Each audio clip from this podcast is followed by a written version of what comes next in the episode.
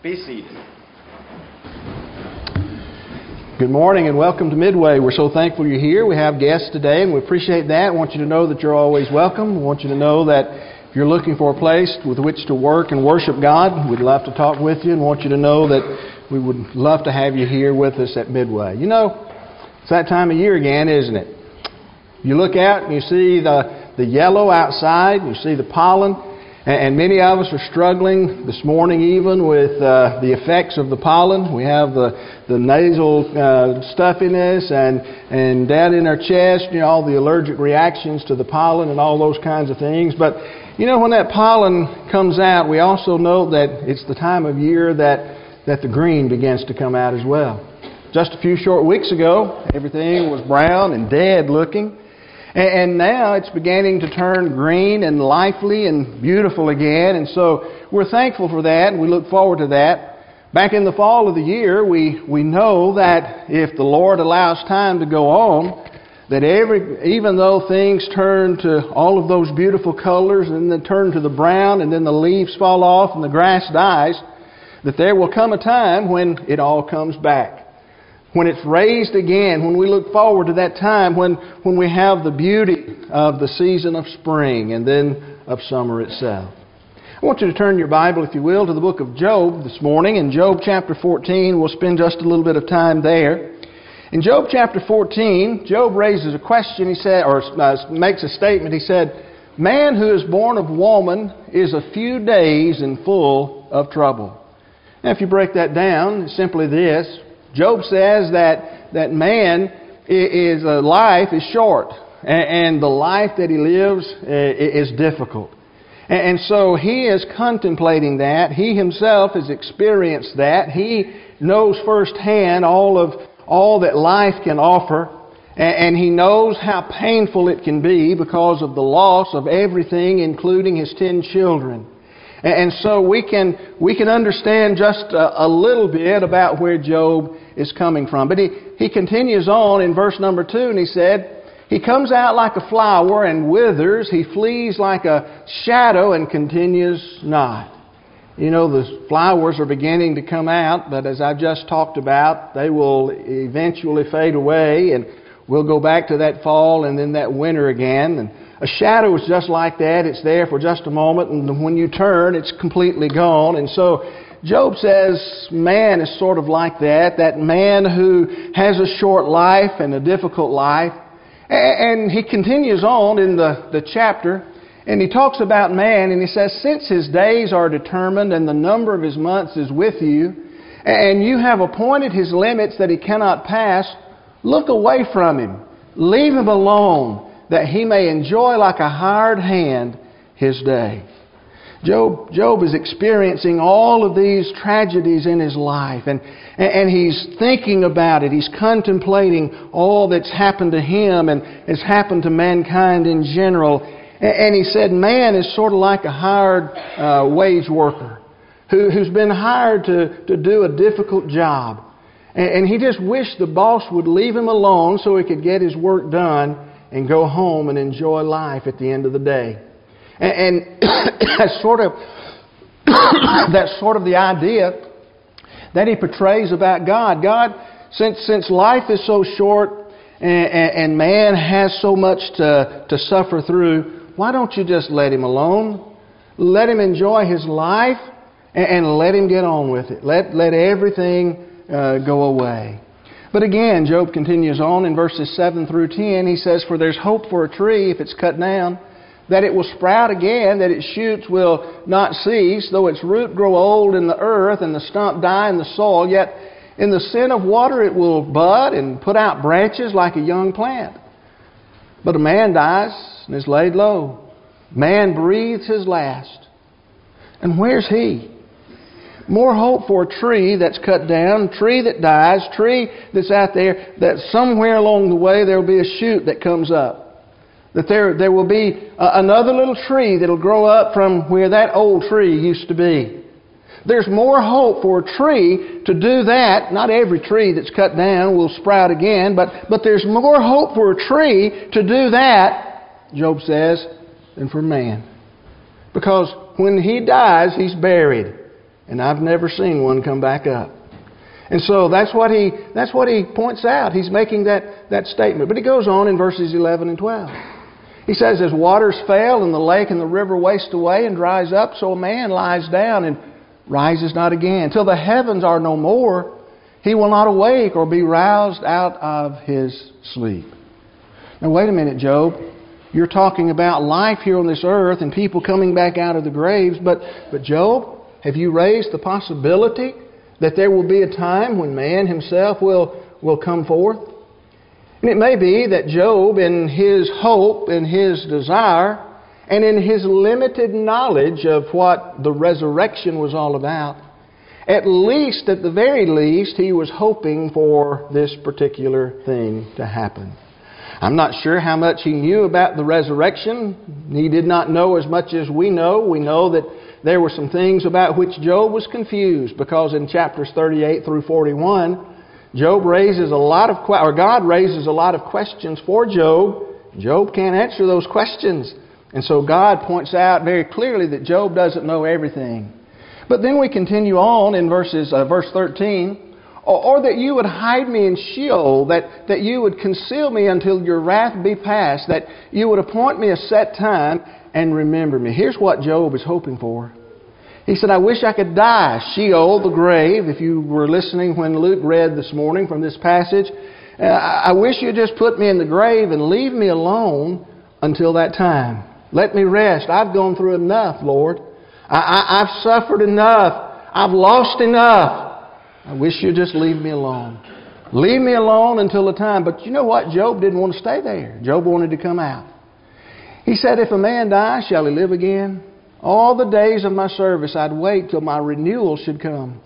You would call and I would answer you. You would long for the work of your hands. Yes, Job said, I wish I could go on and die, but he didn't want to stay in the grave.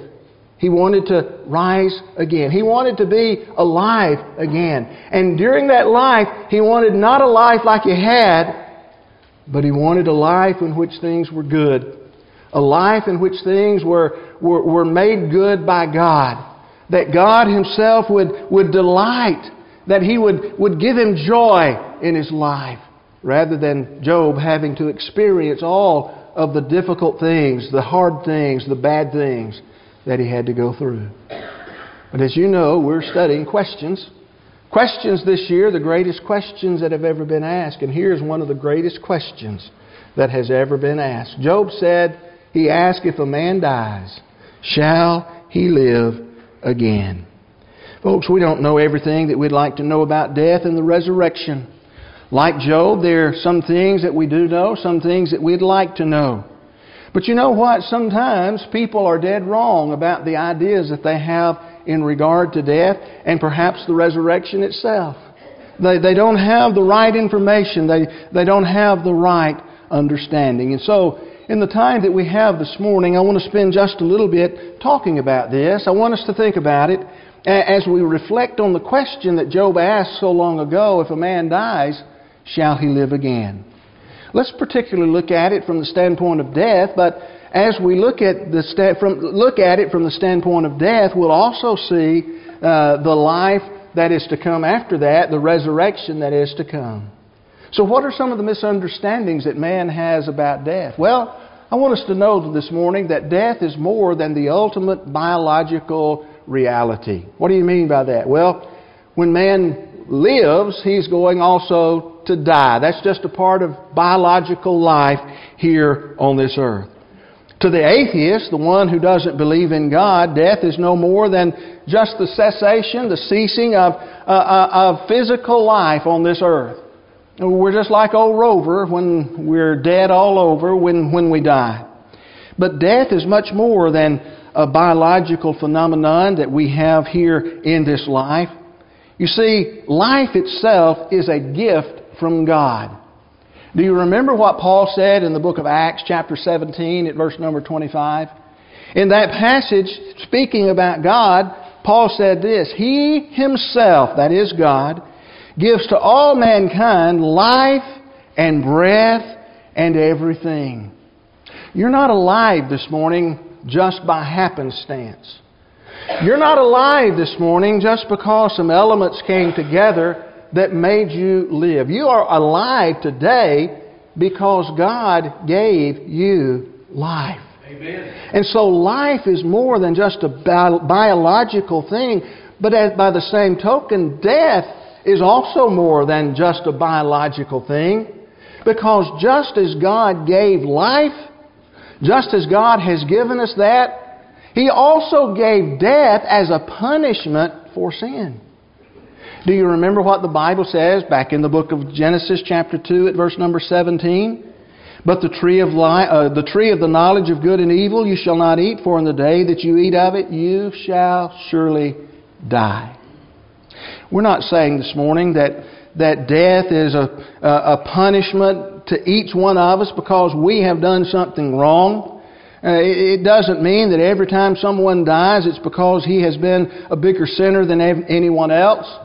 Even innocent babies pass from this life, they die. But as we think about it, Paul also reaffirmed that just uh, uh, as death entered into this world through one man, so life comes through one man, that is Christ. Romans chapter 5 at verse number 12. Sometimes skeptics of the Bible ridicule the biblical concept of death. Why it is that we die? We die because, because man has become sinful. And, and the skeptics in life, they ridicule that. One even wrote this statement. He said, It, that is death, this concept of death that we find in the Bible, it is viewed as an absurd myth that belongs to the Stone Age. The, the fact that man dies because he has sinned uh, belongs to the Stone Age. That's what one guy said. And so, as we look at it, death to some folks is no more than just the biological reality. But that's not the case. Think about this. If life had the evolutionary ability to jumpstart itself, why can it not sustain itself? Just the other day, my battery on my car uh, went down. And, and, and, I charged it up and, and I drove it. it. It worked pretty good, but I got to where I was going and I had to jump it off. Had to jump start that thing. It wouldn't hold a charge. But evolutionists tell us, well, life just jump started itself. It just all of the things came together at one time in the right place and life formed. Well, folks, if it can jumpstart itself, why can't it just keep on sustaining itself? Why can't it keep on providing that which we need in order to have life? Is it not remarkable that evolution is supposedly progressive? That it's getting better? That, that the idea of, uh, uh, of the selection of the, uh, of the species that, that, that, you know, only the strong survive? If that is the case, and there's a refining process in, in the concept of, of evolution that is true, then why do we still die? Why is life on earth not getting longer rather than shorter? You know, a long time ago, back in the beginning, mankind lived to be over 900 years old. And today, we live approximately 70 to 80 years. In reality, we don't live today any longer that man, than mankind did in the days of David, some 3,000 years ago, when God said, that mankind's lifespan would be three score and ten, and if by reason of strength four score, we live to about that age. And so, as we look at life, evolution is not making us making us live longer. It's not sustaining life. If the natural selection that evolutionists talk about was working, we should be going in the opposite direction, but in reality, the reverse is true. Why haven't we evolved into immortality? Well, death is more than just biology. It points us back to God. It points us back to the Creator. Death is an argument that no materialist on, in this earth can ever answer. He can't get past God. And so this morning, life is not just some biological reality, or death rather, is not just some biological reality that happens. But then, secondly, this morning, not only that, but death is not the termination of human existence. It's not the, the, the end, it's not the, the, the, the ceasing to be of, of the human being. Folks, in our, in our society, in our world today, suicide has reached epidemic proportions. There, there are a number of people who are ending their own life, thinking that they're going to cease to be and that they're going to cease to have problems. They're going to cease uh, to be faced with anything. And, and along these lines, let me just take a little time out for a commercial here. On May the 19th of this year, we'll be hosting a suicide prevention workshop here at Midway with Brother Lonnie Jones, and he'll be, he'll be talking about, excuse me, suicide. And then that afternoon, we'll be having a question and answer session with our teens uh, uh, with Brother Lonnie. Uh, but, but back to the suicide part itself. Why do we need things like that? Why do we need suicide prevention workshops and, and the like? Well, because it's so prevalent. And, and, and so, folks who want to just end it all think that they will end it all by, by death. But the fact is, death only ends one's earthly existence and, and not one's personal existence. It, it just ends our life here, but it doesn't end our life you know, biblical evidence makes it abundantly clear that at the point of death, the spirit of a person leaves the body. That's what James chapter 2 at verse 26 teaches us. As the body apart from the spirit is dead, so also faith apart from works is dead. Indeed, death is a separation, but that's not the same as an extinction.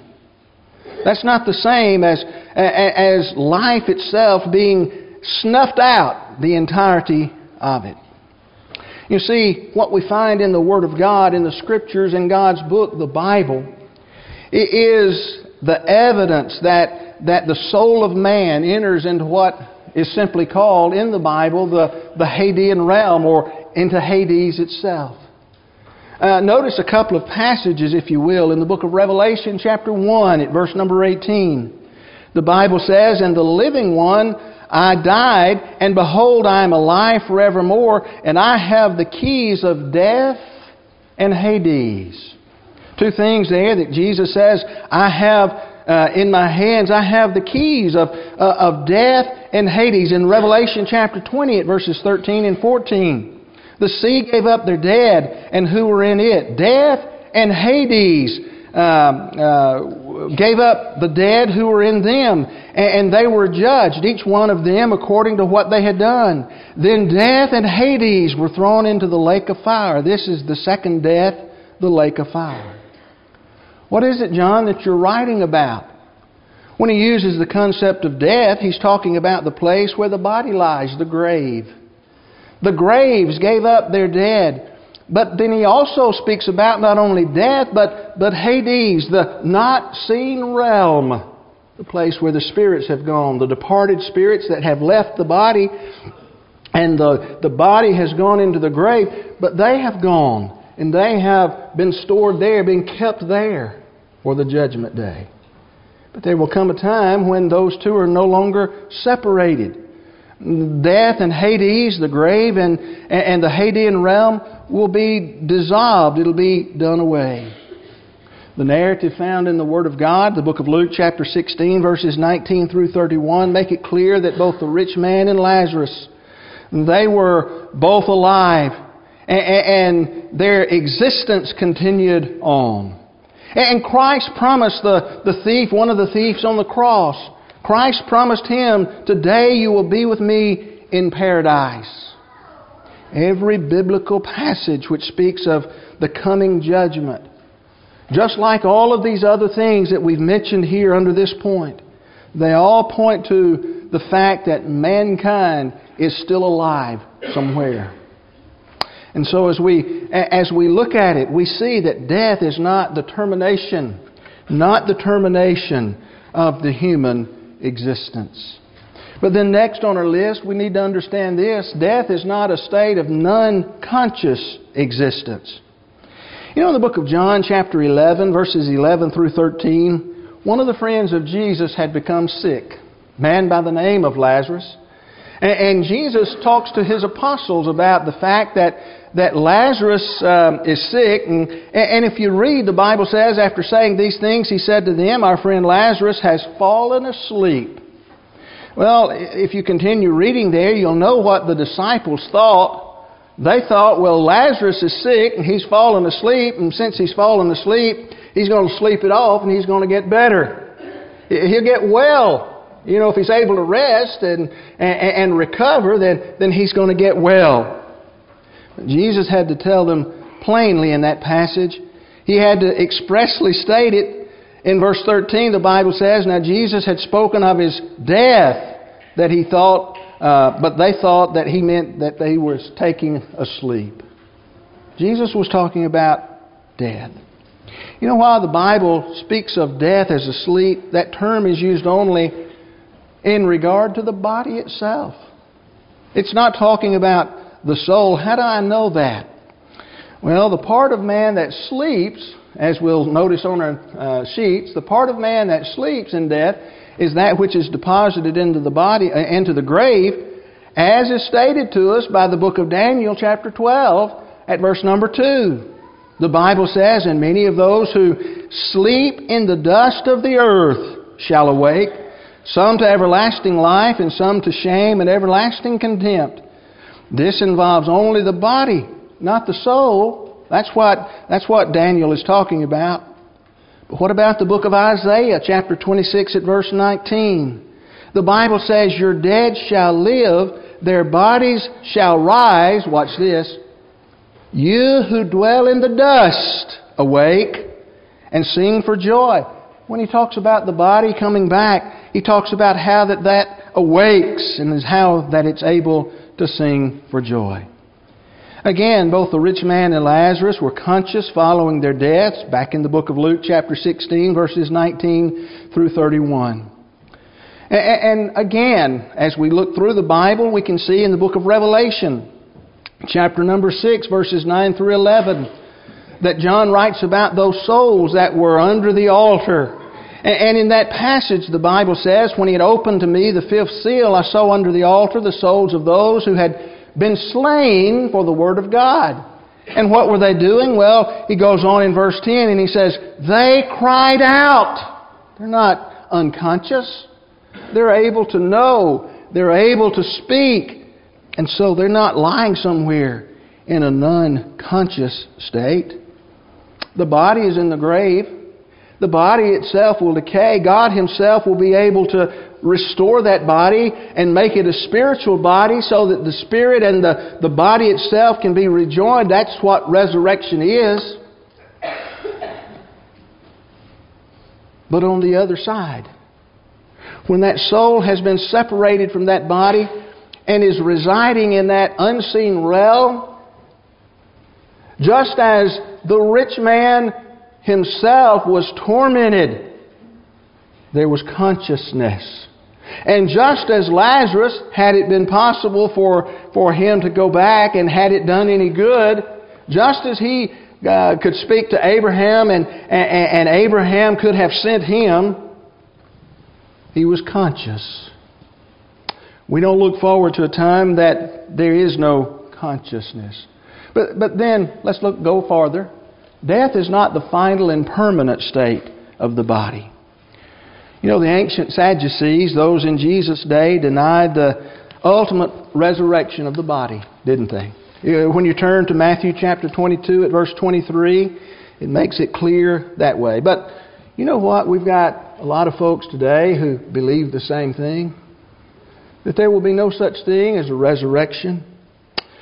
I have some friends on Facebook. They're preachers and they argue a false doctrine a doctrine that was uh, promoted by a man by the name of Max King that, that simply says something like this that there's no such thing as a bodily resurrection. That uh, 1 Corinthians chapter 15 speaks about when he's talking about the resurrection that's there, it speaks about the resurrection of Christianity. And, how that though it would be pushed down by the Jewish people who were, were uh, uh, persecuting the Christians of the early days, uh, that after AD 70, that they no longer would be able to do that because the Romans destroyed them. Now understand that, that you are looking probably at me and saying, What? And I just want you to know that I'm looking back at you and saying, What? Doesn't make sense. It is as far away from the truth of God's Word as anything could be. In the book of John, chapter 11, at verse 24, the Bible says, Martha said to him, talking about Christ, she said, I know that he will rise again in the resurrection on the last day. Talking about, talking to Christ about her brother that is in the grave.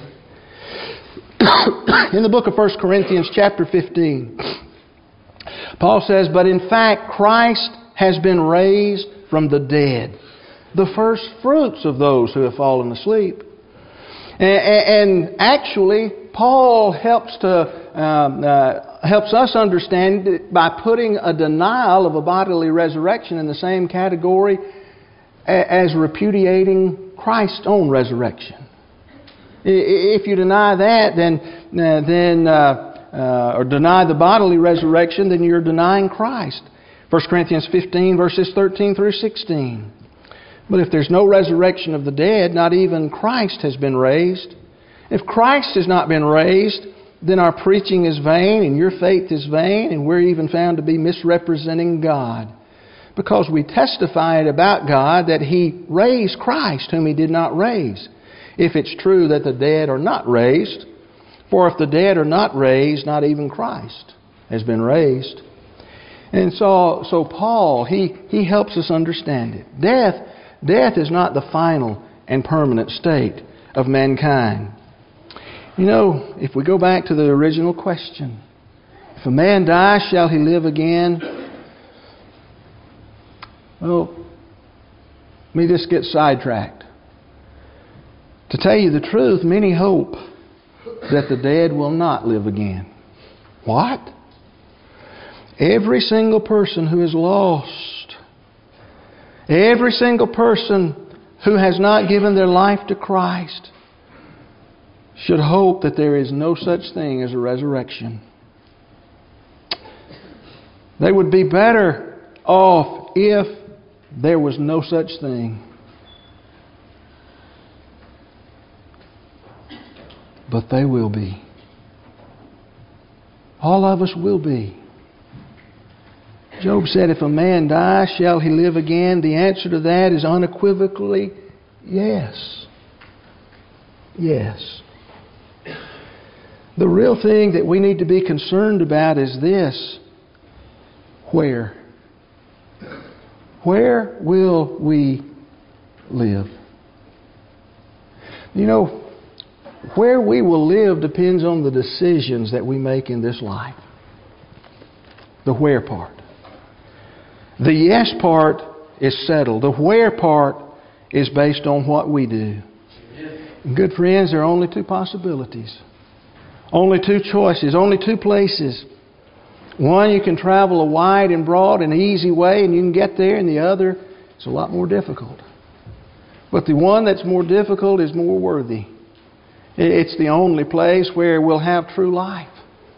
And if we're willing to travel that road, then we can have it. It may be this morning that you've never gotten on the road.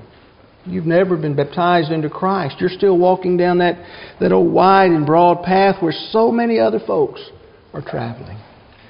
If that's the case, we invite you this morning, just as Christ invites you to come, come to Him and to give your life to Him believing in Him, repenting of your sins, making the great confession, and being baptized in order to have your sins washed away.